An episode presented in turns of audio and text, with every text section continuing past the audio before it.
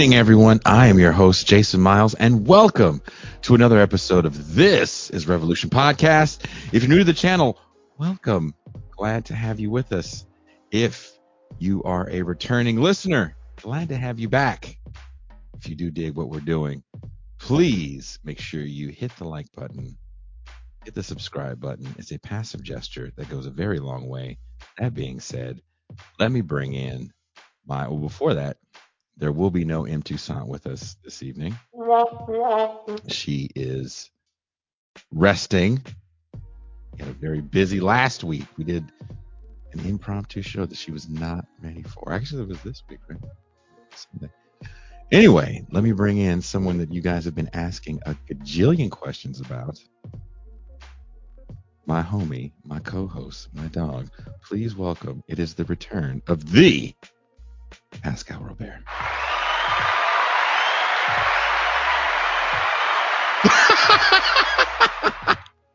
Peace and greetings to the chat. Peace and greetings to the audience. Peace and greetings, Jason Myles. How are you? Doing all right. Welcome back. Thank you for having me back. Good to be Uh, back. well, th- th- thank you for agreeing to come back.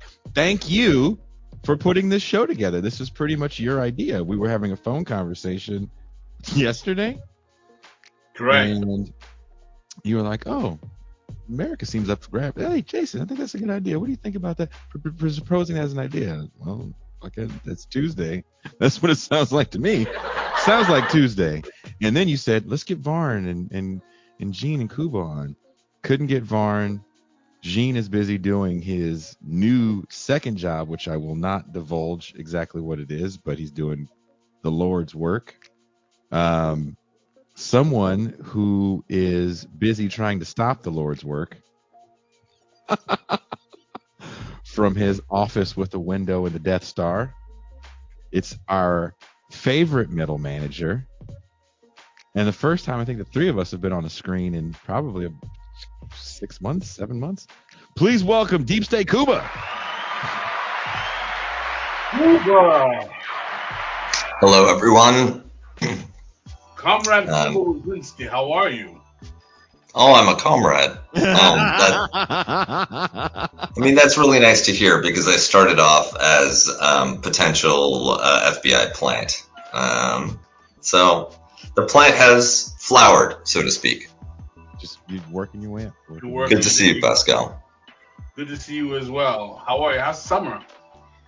Uh, Summer's well. She's um, right now. She's in the middle of her um, law school experience and picking courses for next semester. And apparently, you can take natural resource law or you can take legal ethics, but you cannot take both. Wow. That's how Oh. it works in Canada. it's all a plot. Um, I'm excited to have this conversation with you guys. Um, I, di- I did want to hear what Gene had to say, but I did talk to him very, very briefly today, and he seems pretty caught up in what he's been doing. Um, but I feel like I, I am working with a dream team of TIR people um, because these are the two people that don't ramble and give you succinct responses that are massively intelligent. So I'm excited for this. Uh, it's now 2024, a big presidential election year, and unlike 2020, the country seems more divided and more invested in this 2024 iteration of political theater than ever. The election cycle will be littered with simplistic arguments like do we want to return to fascism? The overturning of Roe v. Wade has enabled Democrats to fearmonger against an encroaching fascist Republican administration, as we've seen in places like Texas and Florida. The GOP will continue to tell, tell tall tales, I should have wrote all those together, of a socialist reckoning with the progressive wing of the Democratic Party. Uh, wouldn't that be cool if that was true? that wants to threaten public safety with an end to law enforcement as we know it and flood the cities with violent terrorist migrants.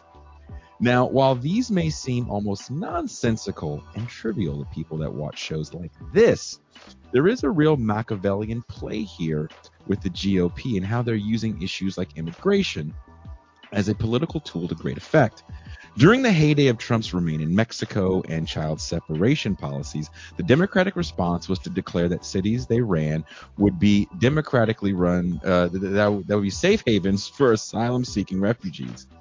Uh, much like the original sanctuary movement of the 1980s, there was a moralizing tone to these proclamations of refuge. The bus and dump methodology put into place by GOP governors in Arizona, Texas, and Florida was first thought up during the Trump administration in 2018. Now, in actual practice, it is having disastrous consequences for democratically run municipalities. The backlash in Chicago has been so bad that the president of the Illinois chapter, the NAACP, made a video espousing far-right sentiments, saying, "quote these immigrants who come over here, they've been raping people. They're breaking into homes. They're like savages as well." Unquote the astronomical cost of housing in major metropolitan areas and the lack of new builds for affordable housing as well has been a hot button issue that won't get the attention that it deserves. The public blight of massive homeless encampments and in, in states like California, the billions of dollars spent on the issue is causing the voting population to push back against their democratically elected officials uh, in their vain attempt to handle the crisis of homelessness in America. Foreign wars also loom large on the minds of many of the voting populace. For decades, the United States has been able to run public relations interference for Israel's occupying atrocities against Palestine. The U.S. State Department and the culture industry's wall of propaganda that was able to present a portrait of Palestinians as Stone Age religious zealots who want to massacre innocent Israelis over biblical birthright is finally starting to crumble under the onslaught of images of dead civilians, including thousands of small children and babies. After all, the patriarchal need to protect children has been used for years for culture wars and lawmaking. Let us not forget it was the fear of Satanists and child molesting teachers and daycare providers that altered the way we view the U.S. Constitution, the Sixth Amendment, when it comes to facing your accuser, video testimony without cross examination, and, and, after even recanting, uh, and more power to district attorneys. With so many videos and images of the war crimes in Gaza, will the GOP use these images to score political points? The insistence on the Israeli government to not back down on the bombing campaign and the U.S.'s financial support and reluctance to negotiate a ceasefire is causing many Americans to see Biden and the Dems as supporting the genocidal campaign. These are just a few issues that are going to bring people to the polls come November we will see come November. Will we see a return to Donald Trump, another Biden pres- presidency?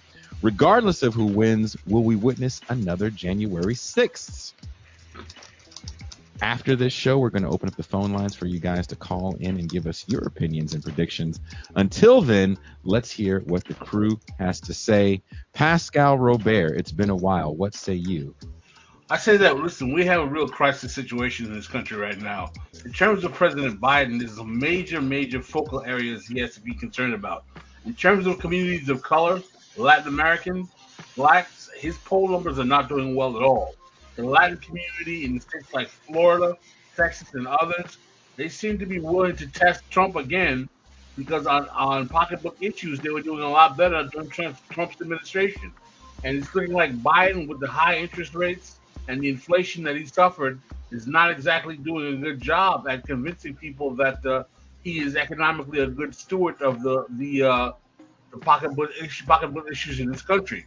Not only that, we have a problem in that working class black communities also felt like they were doing better under Trump as well.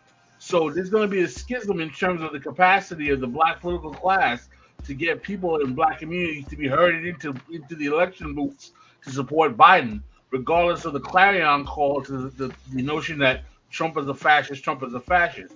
The way I look at this also is that combined with the fact that a lot of the youth vote is dis, disinterested in Biden because of the way he's been marshaling the crisis in uh, in uh, Palestine, Gaza, in Gaza, exactly. It's it's, uh, it's a dangerous situation for Biden.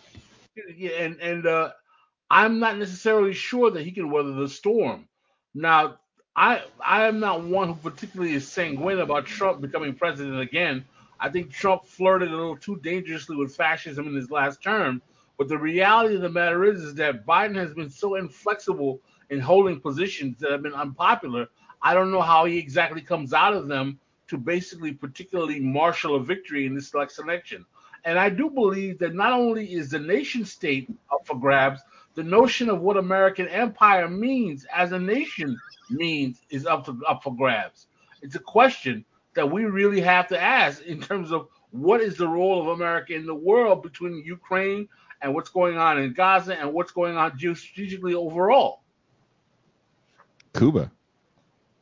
I think that's a very accurate summation of the political situation in the United States faced by Biden. Um, I think that to second one point that Pascal already made, I think that Gaza and the inflexible American position on supporting Israel, the blank check, that's going to severely depress the youth vote, uh, youth turnout, which has been crucial, a crucial part of the uh, Democratic coalition whenever they have been able to eke out a victory.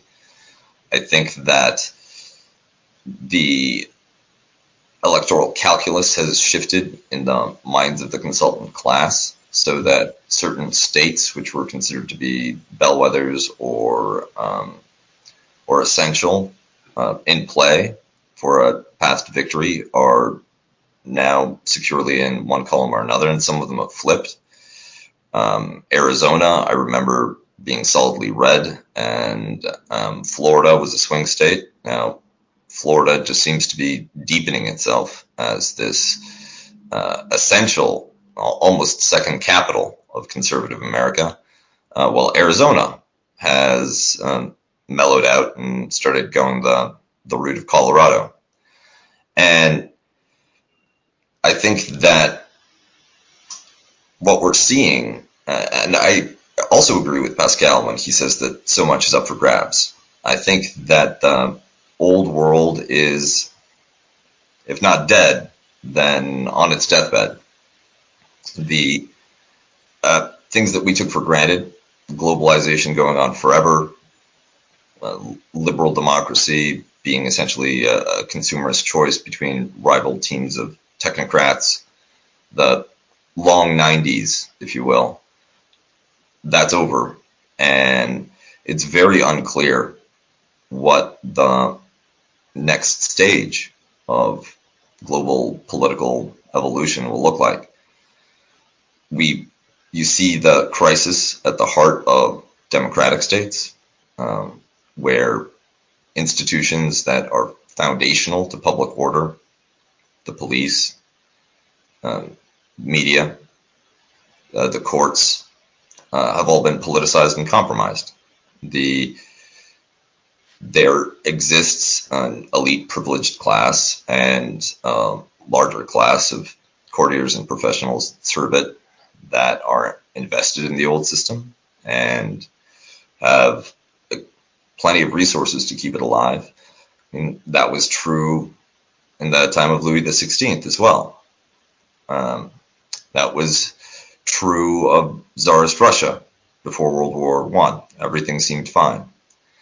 But now there's a general crisis in all of the institutions of authority across a broad swath of the West.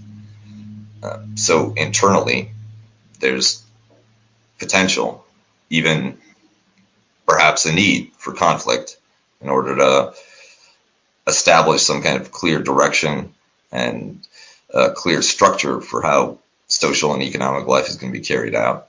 But we're also seeing the breakdown of the overarching global order that gave us, in one one way or another, and in the more privileged countries at the core, uh, lengthy experience of peace and stability without the threat of missiles dropping overhead or um, angry men with guns coming over the hills.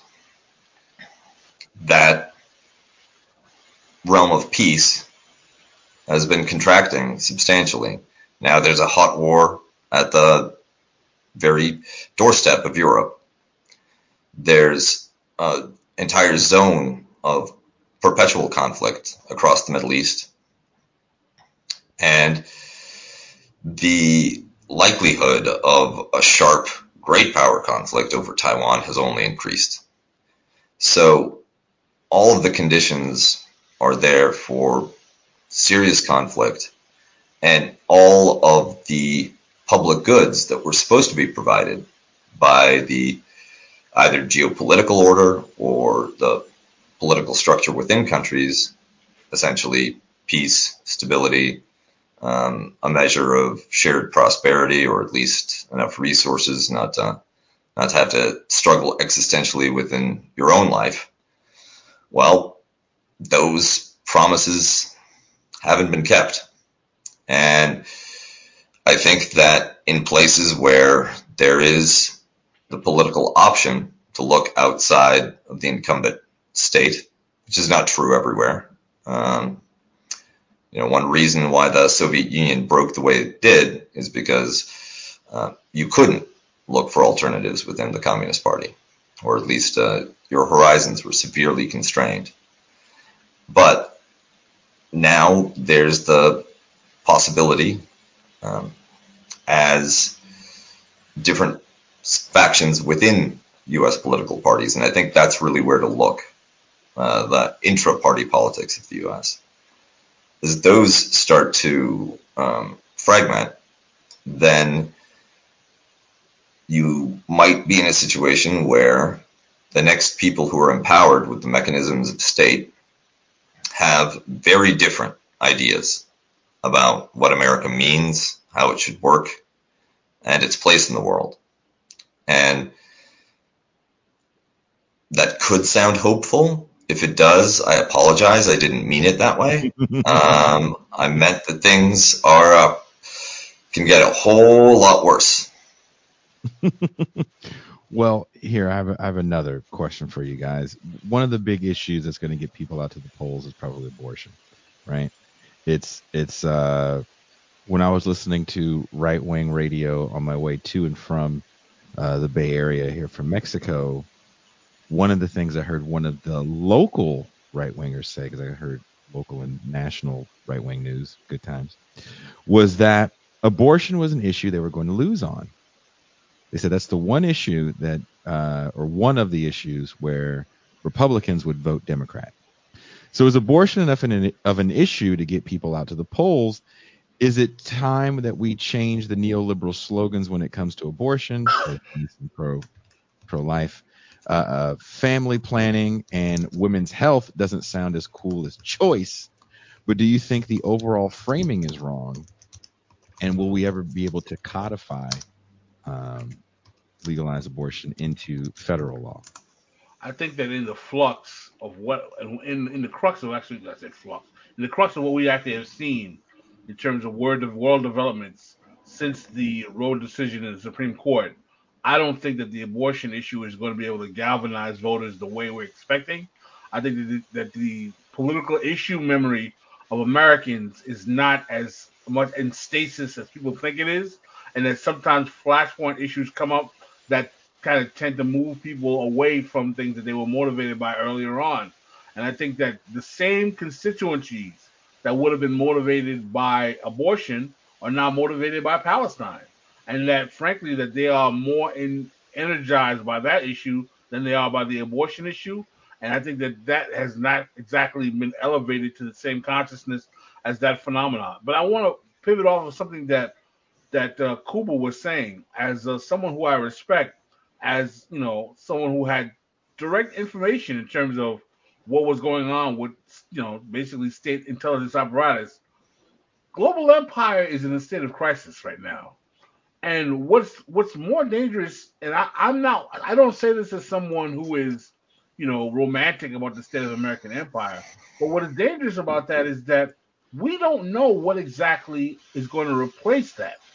And one of the problems that I always talk about the left is that the left is always stuck in a constant position of deconstructing things but I don't see too many people talking about building a new tomorrow with the current crisis that we see in the world today. This there seems to be no one left offering a new alternative to what exactly is going on in the world. I know people will, and I was one of them, were kind of fans of the idea of multipolarity, the notion of Russia and China working with the global south, particularly the rise of Pan Africanism in Africa. Yes, there are interesting flashpoints where the global south, particularly in Africa, are challenging the role of the French, the rise of the BRICS. These are questions as well. But do those things actually offer a traditional, a, tr- a true, actual international change of the way in which global capital functions? Why is there not some type of internal mechanism that people on the left, on the radical sphere of politics have to create paradigms that challenge the model of traditional empire? And why aren't those discussions being had? Simply being in a position where we just want to tear down what's not working is not going to function anymore. We need a new paradigm. We need new models. We need new thoughts to try to change what's going on. And I really don't see that kind of creativity coming out But- of the left. But do you think a lot of that has to do with the fact that, again, we say this, or at least I say this over and over on this show, we're dealing with a, a very young left that's still very entranced in the culture of deconstruction. I just want to say no to everything that I don't like because everything that I don't like is causing me pain in my own life. And we need better policing of the current order. What do you think, Kuba, to Pascal's point? I think that um, when we're talking about the international uh, environment, Mhm. It's extraordinarily difficult to lay out a policy from a position of utter global irrelevance. Even worse than trying to lay out a progressive position from a place of utter national irrelevance, right? Like eventually you can get down to a small enough sample so that your, you know, 10 person uh, political collective actually, you know, might be able to swing a mayoral election or a county comptroller poll. But globally, there are a small number of nodes of power that can move the whole around which the, the world spins. And if you are outside of influence in any of those, then um, ultimately um, you're in an incredibly challenging position. And that was true even of um, movements like uh, Third World uh, revolutionaries and anti colonialism, with Moscow as a pole, as a place to uh, get some support, uh, to organize, even organize horizontally with um, other similar movements. Uh, it was a completely different world than uh, trying to do that without uh, a single potential um, friend or ally or partner uh, in a great power position. And we know who the great powers are. There's China, there's India, Mhm. Russia. Mhm. Um, after that, we've mostly got allies of the United States, um, Japan, Western Europe, Canada. Um, Brazil has a certain amount of influence, and cer- but its level of autonomy is severely constrained. Even if it weren't, the pressing domestic situation uh, faced by Lula da Silva, that leaves little room for um, geopolitical wrangling from a position of disadvantage. And none of the great powers are offering anything constructive. We don't even have a Hillary Clinton nightmare style China Russia conservative authoritarian template or um, or block. With the war in Ukraine going the way that it has, um, it would be it would be completely decisive and transformative if China opted to play the role of a full partner in a strategic, no holds barred alliance with Russia. But they took a look at that reality and said, no thanks. Um, so we have national level templates which amount little more to this is going to be my sphere of influence instead of their sphere of influence. Um, a slightly different set of cronies, friends, and puppets. Um, and the anxiety that whatever model is operative domestically um, might be one which is uh, steadily implemented elsewhere within their sphere of influence. Um, you know, if Laos or Cambodia get fully sinified, mm. then you'll get the good with the bad, right? Um, a absolutely intrusive surveillance society, but people will probably get healthcare. Um, then again, they might do it even more ruthlessly than the West with its model. We don't know, but there's certainly not a cause there for progressives to embrace. And the same is similarly true of Russia, Iran, uh, you name it. I think that depends on your position because there are people on the left who believe that the rise of multipolarity with China and Russia working together, for example, the fact that China has been able to breach an agreement between the Saudis and the Iranians to work together to diminish the conflict in Yemen with the Houthis. Some people look at that as a bright point. The fact that you now have the Russians working with African countries for loan forgiveness. Some people look at as a look at that as a bright point. The fact that Russia is considering uh, being a kind of a new a new uh, lender of record compared to the French with the, the French CFA in French sub-Saharan Africa. Some people look at look at that as a bright point. I'm not saying I'm not expecting you to agree or not, but what I'm saying is that there are people who are on certain factions of the left who do believe that the Russia-China uh, synch- synchronization does offer a progressive alternative to what Western capitalism has offered in the past, and they look at that as a major means to challenge the the hegemony of Western empire. Oh, I, I think that um, I think that there's something to be said to that, but it's a very imperfect view uh, because it's it describes the situation of a relatively small number of countries in a relatively privileged position.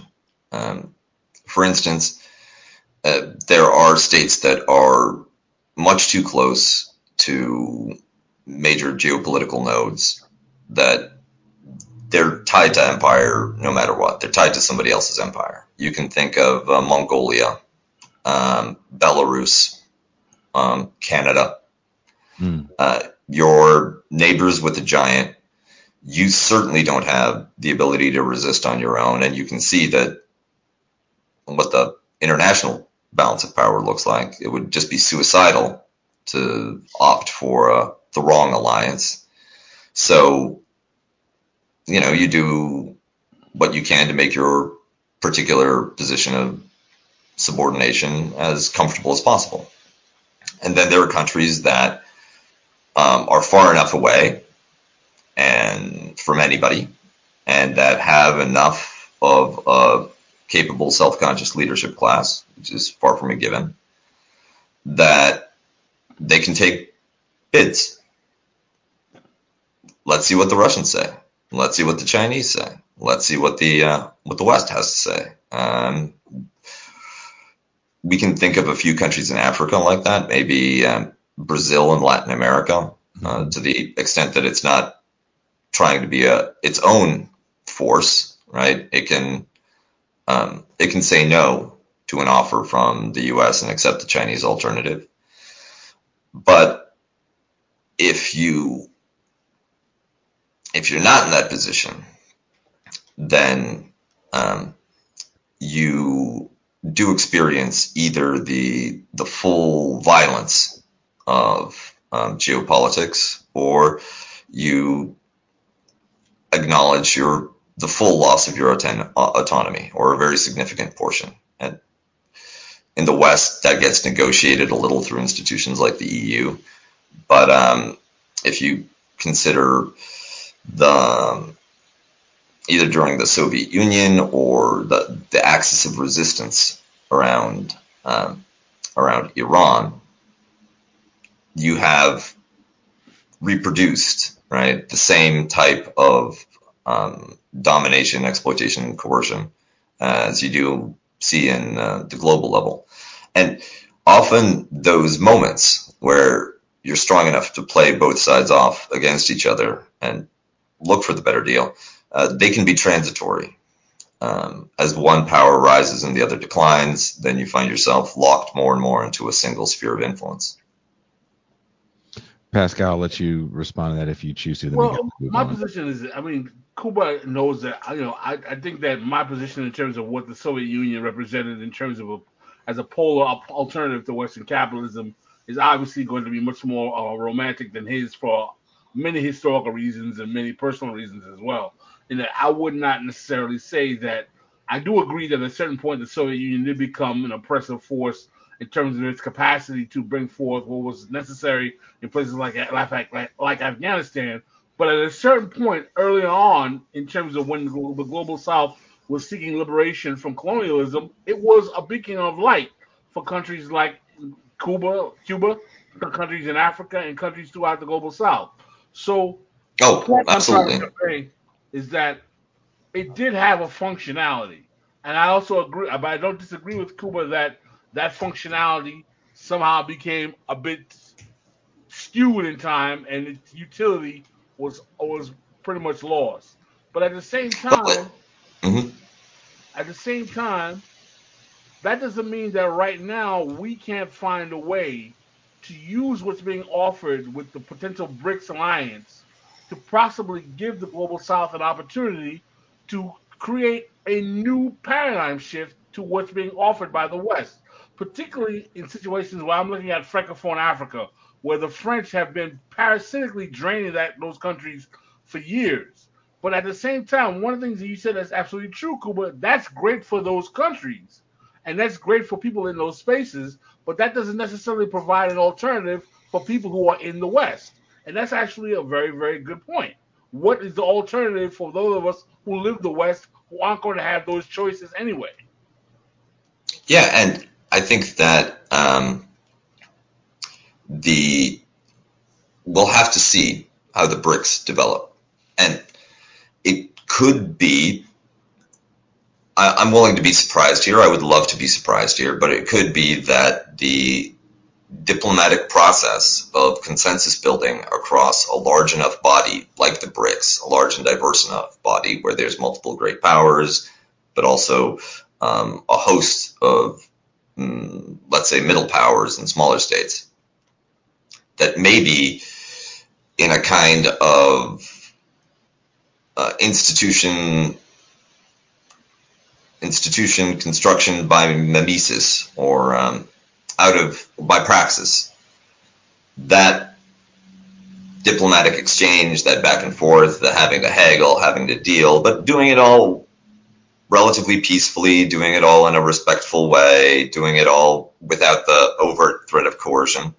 Um, you know, we got to get Maldives to sign off on this goddamn agricultural subsidy program.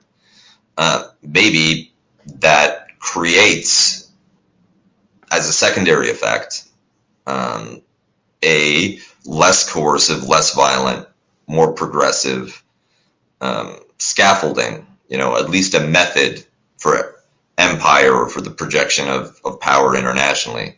I'd love to see that. I would love to see that. Um, just looking at where the great powers are ideologically, I don't see a lot to love or to trust. Um, and so I think if any of them unilaterally were to be able to impose their template on how international power structures functioned.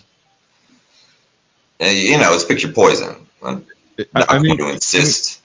Can, mm-hmm. can, can we be honest that you know, just because Russia might be dealing with Haiti opposed to the West, it doesn't mean they're dealing with different people in Haiti. Right? There's the same class of people that's going to be dealing with the the nation Well, that, that's actually one very interesting element of the Cold War and the, the way that the Soviet Union engaged with um, you know, third countries, not just in the global south either, but because the Soviets were frozen out of polite society, um, meaning the international community, just like being a communist or being a radical froze you out of bourgeois respectability, the Soviet Union had to start its diplomatic connections with the deeply unrespectable, right? Um, whether that meant uh, racial minorities or um, often uh, the most marginalized of the working class. Uh, but it was a different group of people that the Soviets were talking to than um, than the Americans or the Western governments or any other government. Now it feels a lot more like um, you're trying to flip oligarchs. Um, you know, get their oligarchs in line with yours. Their oligarchs. I mean, we have to remember also too the Horn of Africa definitely has uh, the Soviet Union stamp on it as far as uh, regimes that it funded at one point and then funded other regimes at another point and you know yeah my dad actually my dad always respected um, because you know in the 70s 80s 60s 70s 80s in communist poland there was a very strong emphasis on global solidarity and internationalism and so let's name all the countries with socialist governments and um, think of our comrades overseas. Mm. And some of them. What a fun were, game to play at the dinner table at the Kuba household. Exactly. Me. North Yemen? No, no, no. North Yemen was the bad one. Um, but there was um, sometimes the level of ideological cover for a local movement that had entirely nationalist uh, and anti-colonial aims was skin deep, right? The and he admired how certain groups, like by saying the right words, could get either Washington or um, Moscow to open up the armories and give them all the guns they needed that that is uh, kind of quite interesting. There are quite a few examples of that. Um, the uh, Ho Chi Minh famously um, wanted to cut a deal with the Americans long before he turned uh, to the USSR, and even Mao Zedong was meeting with American officials near the end of the war uh, to try to see if uh, try to see what kind of deal they could get with the West. There, there's a book that actually talks about that called "How to Build" or "How to Hide an Empire." Um, I've actually hit up that author several times, and I hit him up a few months ago. He's responded every time, and every time he's like, "I'm just so burnt out," and he responded again with, "I just hate doing public appearances. It makes me uh, uncomfortable." So sadly, uh, we can't get that author on, but uh, a book I've purchased twice as I've given copies away. Uh, let's stay back to domestic issues. My two fine internationally uh, you know, I let's also remember. You can just say cosmopolitan. You can just say Jewish. look, he's a Jew. He's a Jew. Is he a Jew? He's a Jew. Kuba's not Jewish, by the way. Uh, he's he's one of the good ones. The, way to make it ugly. I mean, I, I have already made it ugly, but you have successfully made it uglier. I go full you know, on, I go full on black anti-Semitism. Kanye, you won't win this battle. I will totally anti-Semite you out of existence. Pascal's trying to hide his face like I came back for this shit. no, it, it was. Uh, it's um, like uh, one thing that I one thing that happens when you go to college in the U.S. is you meet a lot of Jewish Americans, and because it's college, everyone is worldly and smart, and usually their families are upper middle class or better. And one gets the notion that that is what Jewish people are.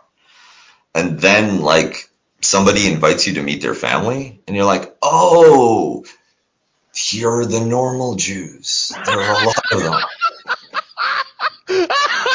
Oh.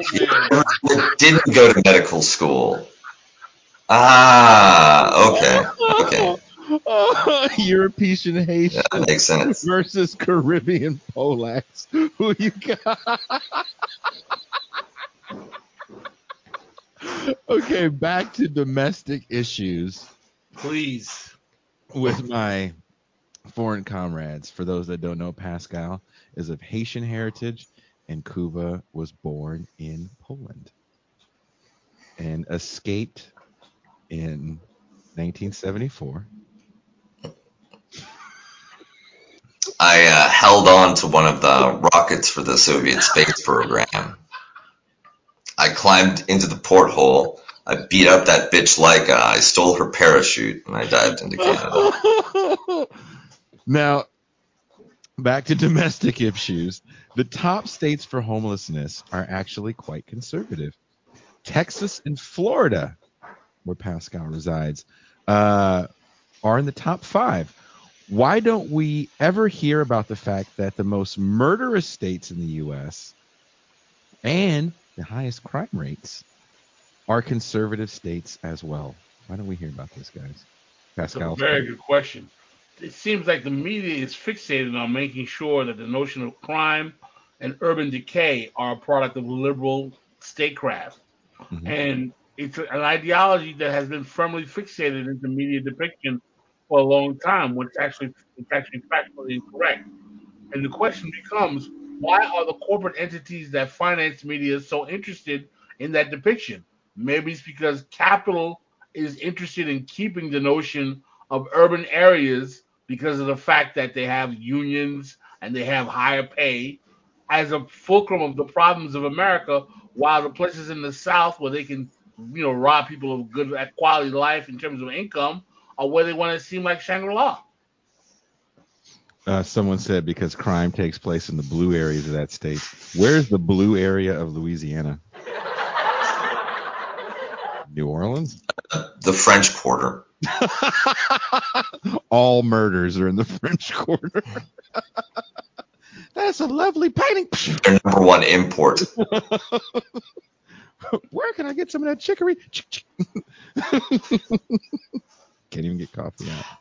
Kuba. I think that um, I I think that I have a slightly different take on it, and I think that the demise of local uh, newspapers and local reporting, together with the promotion, the elevation of journalism to a PMC job, means that you have a particular type of person reporting the news, one that has probably, regardless of where they grew up, um, although they probably grew up in an upper middle class suburb, they spent their college years someplace nice, banal, safe, um, and you know, imbibing that particular worldview, and then they probably move to a big city because that's where the journalism jobs are. That's where the jobs are, more or less. Um, period. If a PMC trajectory is what you're looking for,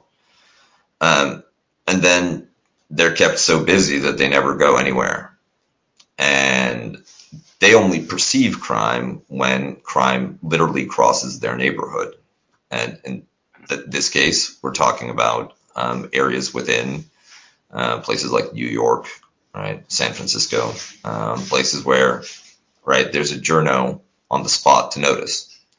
If crime is happening in areas where they never go, then all they get are statistics, uh, maybe word of mouth passing along a particularly lurid story, but otherwise, it's just the steady buzz of sad things happening to other people that you know we all do our best to ignore. Um, so for Straw McCallum, watcher of the show, that wanted to make a comment about blue cities in these areas, violent crime states. Does anyone know what number one violent crime state on the panel? You want to guess? Mississippi, Nope, Arkansas. Number Great two, Mississippi. not really. Tennessee is number two, Louisiana number three, Alabama, which is close to Mississippi, uh, number four, and Alaska, number five. So to say that there are blue cities in these places, I get what you can try to mean, and maybe there's some sort of Democrat in a in a, in a mayoral position in some of these cities, but realistically, come on, dude. I've been to Little Rock too many times, and that is not a place I would say is a bastion of uh, liberalness. Same thing. And with- a lot of it, um, uh, and a lot of it too is just going to be. Um, yeah, I find it persuasive. The uh, I think it's for American nations. I can't remember uh, the name of the book, but the um, the idea of Appalachian culture Mhm. having a quicker resort to violence than, especially like the Yankees or Midwesterners. Um, Well, speaking of Yankees, the least violent crime cities: Vermont, Connecticut, New Hampshire, Maine. yeah, You know what else is up there, what I'm Pascal? What the last city is? What is it? New York. Really? In terms of Yeah. lowest violent crime? Yeah. That's shocking. Same thing with property crime. New York and San Francisco, or New York and California are lower than I thought. Fascinating. It, it it is it is and and it, when you start to break down places like California again, you know, kind of countering that point. Well, it's all the it's the blue areas of those cities. If you break down a place like California, we did a show about this that nobody watched. It is the red parts of California that are the most violent, have the highest crime and murder rates. Kern County, um, where's the other right wing county in California, Kuba? I want Oh, to say Jackson, but that's their made-up country. on your way to Oregon. Um, no, no, no. It's um, it's in the it's in the Central Valley. Is also um, has an extremely high murder and crime rate. I can't remember off the top of my head the name of the county because there's so many right there. Um, but yep, yep. It's usually right wing ran cities with conservative DAs and conservative sheriffs. Someone says Orange County. Uh, Inyo County. Where's that? That's Central. Valley? Inyo is Oh, um, Indio? on the you said with- Indio? Yeah, Yes. Indio's down there by the border. Yeah, yeah, yeah. I know where Indio is. That's where Coachella is. Um, Everybody loves Coachella. San Bernardino is like a big empty one. San Tulare Bernardino. County. Tulare is up in the Central Valley, like I was saying. That's the name of the county, Tulare. Yeah. Yeah, places the um, never been. These are all places Kuba's never been. And you lived the, in I made, I lived in California, um, but like, you know, for me, it was the southernmost tip of the Pacific Northwest civilization that birthed me, um, rather than a, an exciting gateway to Fresno County. That's what we. sh- You know what we should do? We should do live shows in. Uh, since Pascal, I, I should mention this before we hit the last question. Pascal recently spoke um, at a at a for your fraternity Yeah, Haitian. South Florida Haitian, South Florida fraternity of mine. My fraternity brothers in South Florida had a Haitian Independence Day function. And I spoke yesterday, Sunday, Sunday. Congratulations. Yes, and uh, it was very good. Talked about the role of uh, the founding, the Haitian Revolution's influence on the founders of Alpha Phi Alpha fraternity. It was not bad. I know we have our different thoughts about these petite bourgeois organizations, but I'm a member of one, and it had influence in my developmental life early on. So I look forward to those memories. I Look, well, look backward to those memories with some joy. So I'm still willing to criticize what these organizations still do, but I still have uh, some affection for them. we should do a live. We should do live shows in all these like super red places. Like we should just do a live show in Bakersfield. That would be the greatest live show ever. I think. See how Bakersfield? quiet the get? I I think that um, if we did it live, we'd have a bunch of people who didn't know what they were getting. I mean, it could get it could be like the greatest thing ever, uh-huh. um, but I'm guessing that uh, part of the audience will just be like, well, what's going on on Friday? Um, Someone says these guys look cool. What what kind of music do they play? And that's like, oh, okay. Not what I expected. that that is the goal. That is the goal. If anybody is a promoter in Bakersfield, anywhere in Kern County, or Tulare, or Indio, that wants to bring TIR live show there, Pascal Robert is now on record as coming out and doing live shows. Oh, here we go. So Stretch. It's a stretch. you want- It's a stretch, Google comrade. already turns it Mm. on for the live show. Uh, Can we? Um, have you guys seen Lovecraft Country? I, ha- I I have the book and ref- I haven't opened it yet. The they do a road trip, and I would love to recreate that as a tour. We did a road trip to your wedding. Uh, you know what? Let's we, we, we did that, which caused me to you know not be in a relationship anymore. So Oh, it wasn't your fault. Um, last question, and then we will go to the champagne room where I will be opening up the phone lines.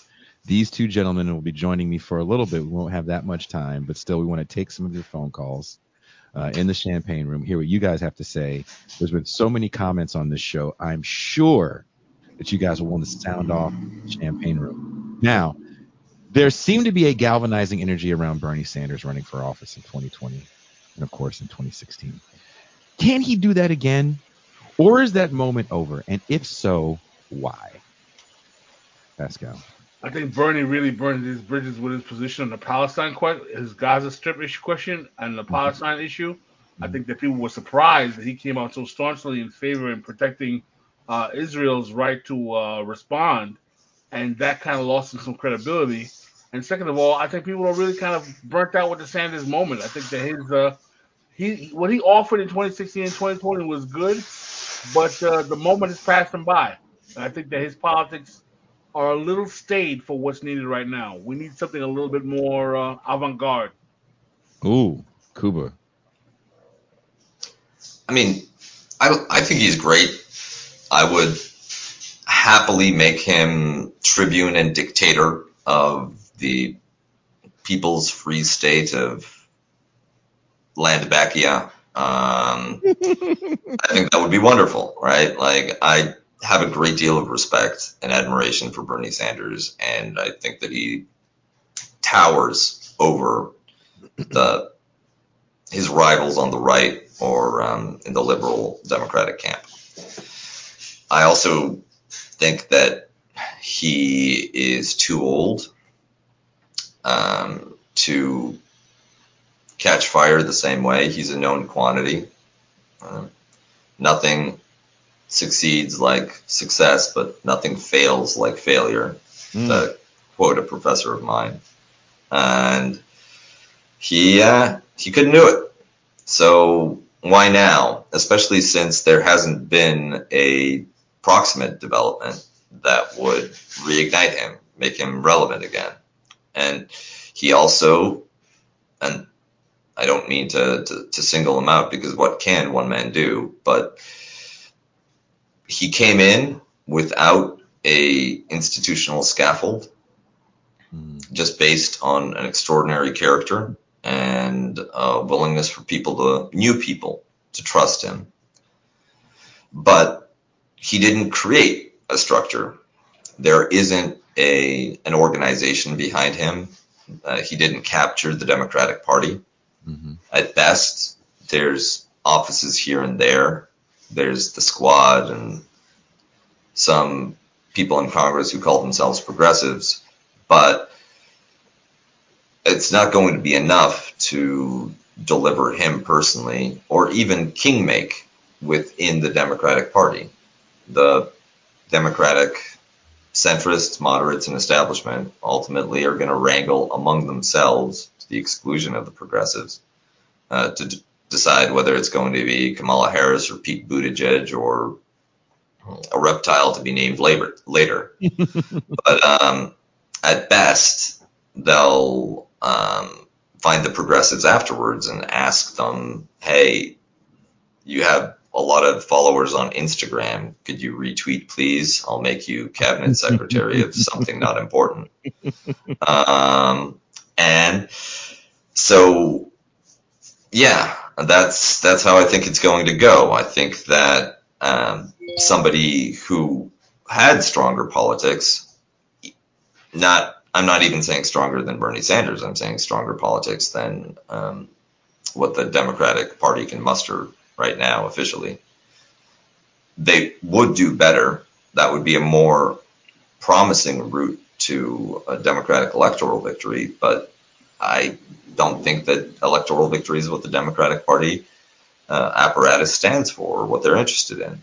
It's a um, it's a parasocial club around a group of very powerful donors and a group of very powerful incumbent political leaders. And it, if you think about it, right, if you're on the private staff of um, someone like uh, Elon Musk, or if you're the head of government relations for Facebook, you you're basically inside the power structure um, as much as the aide to um, the head of the Senate Armed Forces Committee. And that's it's load bearing for the political system. If you knock that out, then people would have to scramble to either reestablish new relationships or try something else. But if that's where you want to go in life, you choose the Democratic Party. And as a result, the party is staffed with people who are committed to the party and, um, and not to either winning elections or to a particular ideological position. Or changing the status quo. Well, certainly, certainly not that. I want to say thank you guys so much for joining me tonight. My co-host Pascal Robert Kuba, Deep State name. Deep State Kuba will be joining us in the champagne room briefly. If you are a patron, the link is already up. Thank you guys for checking this out. If you want to join us for the call in and tell us what we got wrong or throw your two cents in, become a patron. You get access to the champagne room past and present, movie nights, and more. Uh, if you have the means and feel so inclined, uh, and want to see more of this program, become a patron. There's TIR merchandise you can wear that is definitely going to piss off your family during holiday season. Uh, also, if you're listening to this show on Apple, you can subscribe to the channel and get access to the champagne room as well. Don't forget to like and subscribe. It goes a long way to keep the show going. To all the patrons already in existence, we will see you in the TIR VIP. And we are out. Out.